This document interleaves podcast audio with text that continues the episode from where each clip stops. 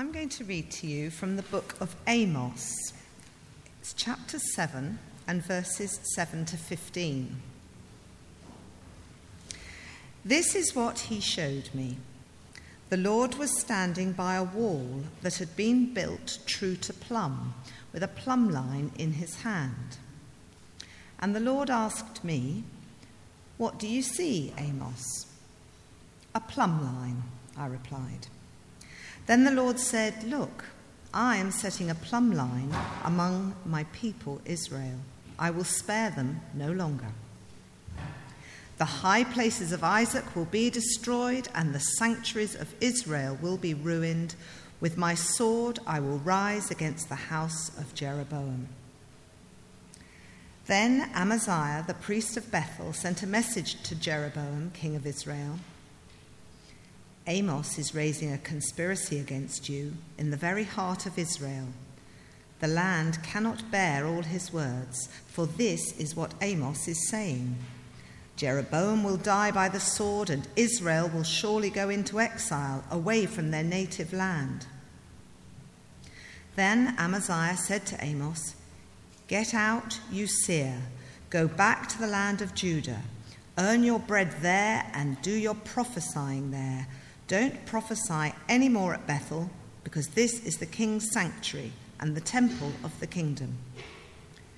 Amos answered Amaziah, I was neither a prophet nor a prophet's son, but I was a shepherd, and I also took care of sycamore fig trees.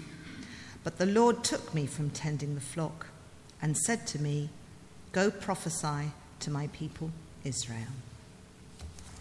Thanks be to God. The second reading is from Mark chapter 6, verses 14 to 29. John the Baptist beheaded. King Herod heard about this, for Jesus' name had become well known. Some were saying, John the Baptist has been raised from the dead and that is why miraculous powers are at work in him. Others said, He is Elijah, and still others claimed, He is a prophet, like one of the prophets of long ago. But when Herod heard this, he said, John, the man I beheaded, has been raised from the dead. For Herod himself had given orders to have John arrested, and he had him bound and put in prison. He did this because of Herodias, his brother Philip's wife, whom he had married. For John had been saying to Herod, It is not lawful for you to have your brother's wife. So Herodias nursed a grudge against John and wanted to kill him. But she was not able to, because Herod feared John and protected him, knowing him to be a righteous and holy man. When Herod heard John, he was greatly puzzled, yet he liked to listen to him. Finally, the opportune time came. On his birthday, Herod gave a banquet for his high officials and military commanders and the leading men of Galilee. When the daughter of Herodias came in and danced, she pleased Herod and his dinner guests. The king said to the girl, Ask me for anything you want, and I'll give it to you.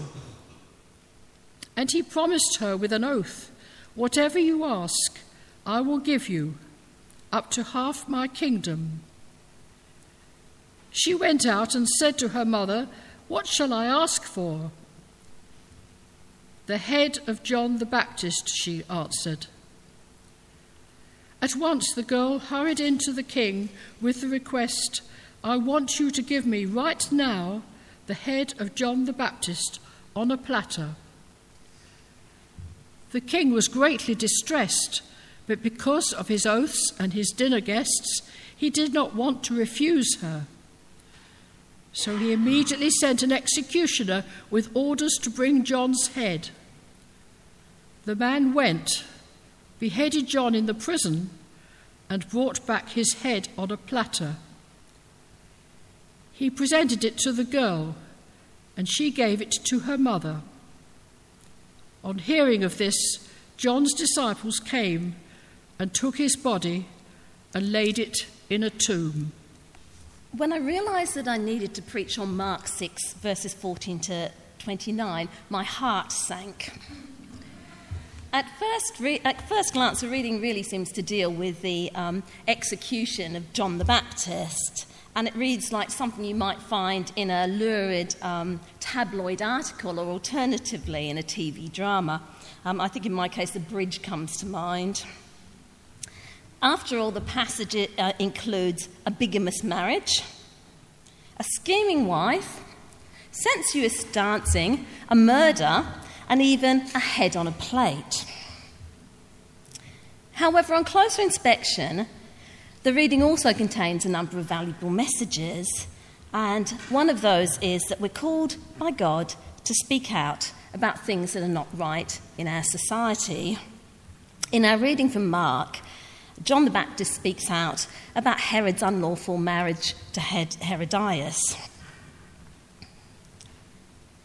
At the beginning of our reading from Mark, we're told that King Herod knew of Jesus' preaching and the miracles he carried out, because by then Jesus had become well known. According to one commentator I came across, King Herod was, uh, was Herod Antipas, the son of Herod the Great. And in fact, he wasn't a king, he was technically a tetrarch of Galilee and Perea. And it was Herod's request to Rome for the title of king that led to his exile to Gaul. Mark then goes on to tell us that there were differing beliefs amongst the population regarding Jesus' identity.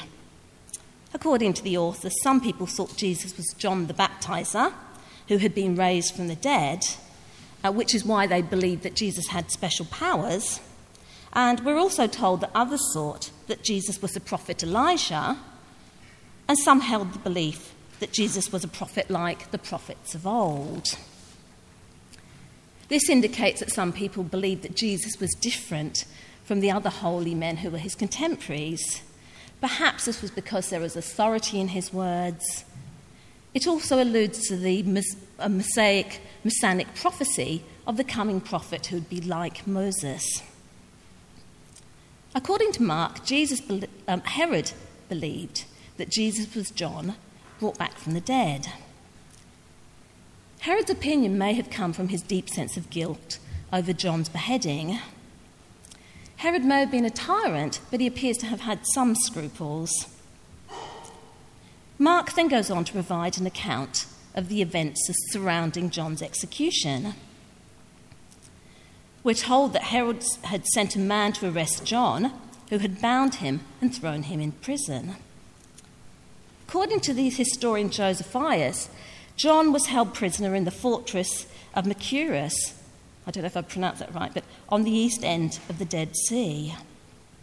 Mark tells us that the reason for John's arrest was that Herod's wife Herodias wanted John killed because John had told Herod that it was unlawful for him to have married her as she was his brother's Philip's wife. John's objection to the liaison between Herod and Herodias appears to have been based on the prohibitions that are expressed in Leviticus. Presumably, Herodias' first husband had not divorced her. According to one commentator, Herod's motive for arresting John was not only John speaking out against this marriage, but also the people's hatred of, of Herod anyway, which both are seen as possible um, causes of potential rebellion. According to Mark, Herod initially refused to take severe action against John because he knew him to be a holy man. man we are told that John's preaching did raise some questions in Herod's mind, and that when Herod listened to John, Herod was greatly perplexed. Perhaps something of what John said had got through to Herod, and Herodias feared his influence. A birthday party attended by the courtiers and officers and leaders of Galilee uh, appears to have presented an opportunity for Herodias to have John murdered. We're told that when Herod's daughter danced for Herod and his guests, her dancing pleased them greatly.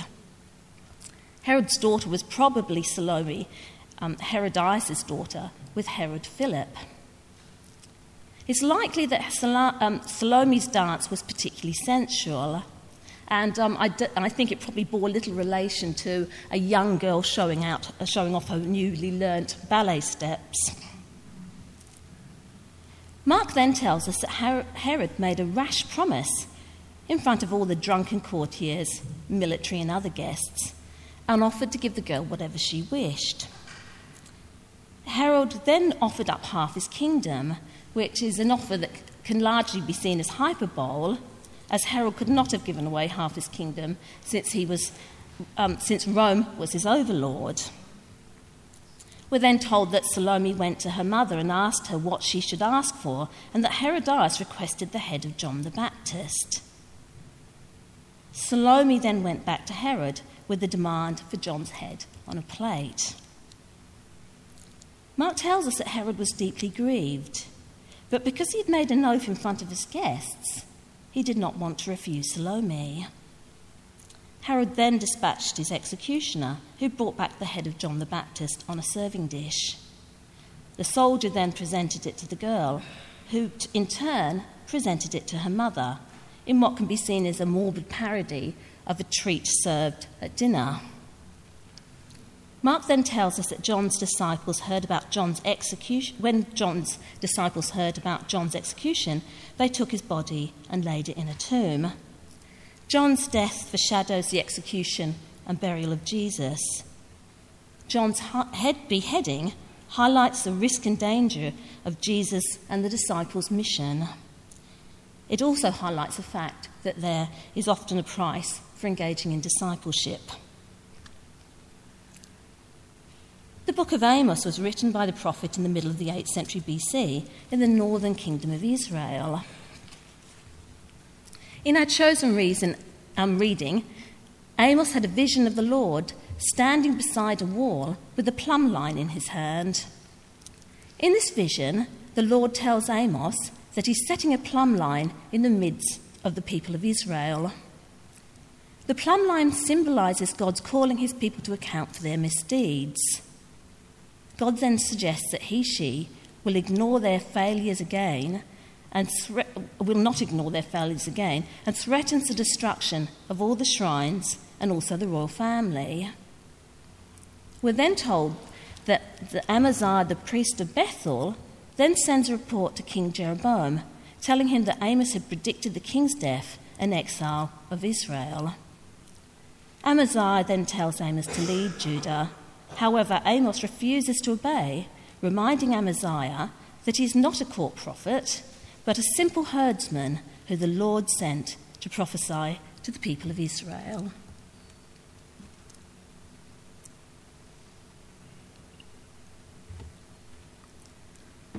So, what do these readings mean for us? Today's readings remind us that God calls on us to speak out about things that are not right in our society. In recent months, there have been a large number of occasions where people have actually spoken out. And uh, one I came across, which I particularly liked, in, um, which actually I think we probably all know about, in November 2017, a journalist named Amelia Gentleman, and at this point I will forgive her for being Boris Johnson's sister in law, she wrote an article published in The Guardian about the plight of a woman called Paulette Wilson, who faced deportation despite the fact she'd come to the UK from Jamaica in 1968 and had worked and raised her daughter in the UK.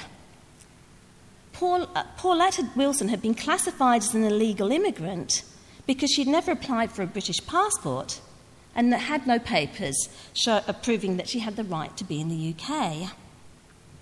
Amelia Gentleman then went on to publish a number of articles about other Commonwealth born citizens who were experiencing immigration troubles which had wrongly been forced on them. Ultimately, Amelia's stories led to the resignation of the Home Secretary Amber Rudd and the loosening of the government's hostile environment for immigrants. Over the years, a number of people have sp- uh, spoken out about malpractices which are occurring in their places of work. One well known example of this is Helen um, um, Donnelly, a nurse at Stafford Hospital Accident Emergency, who between the years of 2004 and 2008 was so concerned about the way that patients were being treated that she raised more than 100 complaints. Later, she was a key witness in the Mid Staffs public inquiry into reports of poor care, abuse, and neglect of care at the hospital. And this inquiry itself actually was in response to the fact that between, between 205 and 208, there were, more than, uh, there were between 400 and 1,200 more deaths than that was normally expected. Another example of people speaking out is the tens and thousands of people this, in June this year who took part in the demonstration which took place in London, which was against the austerity cuts to the NHS. As we know, uh, um, re- all know in recent days, there have been a huge number of people involved in protests um, against President Trump's racist and sexist views, as well as his warmongering, cl- um, climate change denial, and in particular his immigration policy. And I think people have taken particular offence at um, the separation um, of children from their parents. Um, according to one article I read in the paper, um, a couple of days ago, um, the organisers of the march in London that took place on Friday estimated that there were 250,000 people taking part. Protests have taken place across, country, across the country, including London, Manchester, Birmingham, Cardiff, Plymouth, and even Canterbury. And um, in recent, last few days, obviously, there have been a number of protests in Scotland. Our readings also remind us that there can be a price for speaking out. In Helen Donnelly's case, when she raised um, her concerns, she was met by threats and bullying by some of her more senior colleagues. At one stage, she had to ask members of her family to meet her after she'd finished a shift at night so that she could be walked to her so she didn't have to walk to her car on her own. Others have been sacked for raising concerns about what was going in their place of work, on in their place of work. Uh, after Dr. Hilary Dare spoke out against poor patient treatment and staff welfare in, uh, at West London Mental Health NHS Trust, which covers Broadmoor Hospital, not only was she sacked, but she also received a 93,500 legal bill from the trust. In reality, there's um, many reasons why it's often difficult to speak out. Obviously, in some countries, you can be thrown into jail. And um, I always remember some years ago, an Iraqi friend of mine, um, her father was just disappeared after he'd spoken out against the regime. Others had been prevented from speaking out by confidentiality clauses and non disclosure agreements. And um, one fairly well known case is the case of Zelda Perkins, who um, was an assistant to Harvey Weinstein. And uh, she was reluctant to talk about the attempted rape of a colleague because she'd been required to sign a non disclosure agreement saying that she would limit the information that she provided even in a criminal case. There's a string of other reasons why people might be reluctant to talk out. It could be they don't want to be labelled a troublemaker. It could be that they have loyalty to family or friends. They may not want to upset others. And of course, people are often concerned that they might not be believed. Our reading from Amos also reminds us that we need God's guidance before we speak out. In reality, there have been many cases where people have spoken out when they probably should have not done so.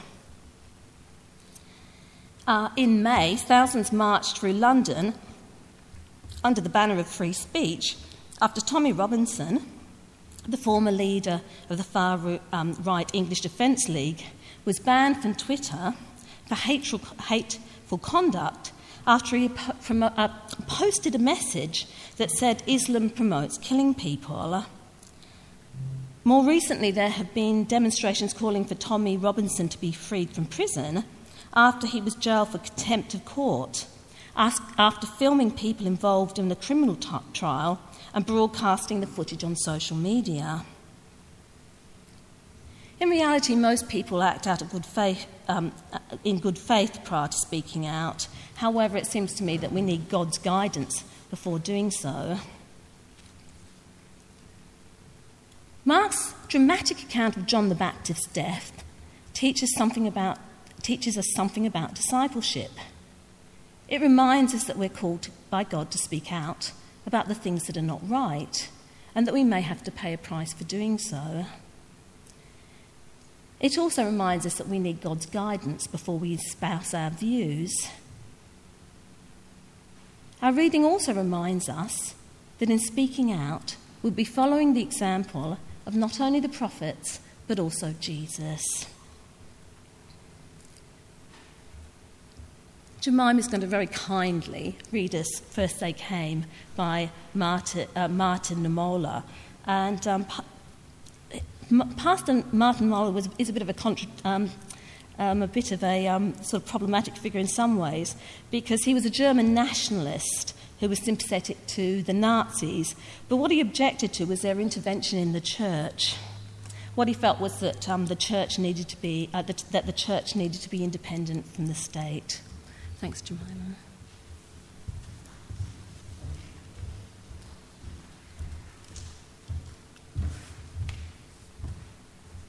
As Lindsay said, this is a poem by Martin Niemöller.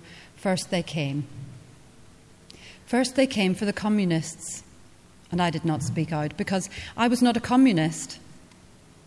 Then they came for the socialists, and I did not speak out because I was not a socialist. Then they came for the trade unionists, and I did not speak out because I was not a trade unionist. Then they came for the Jews, and I did not speak out because I was not a Jew. Then they came for me, and there was no one left to speak out for me.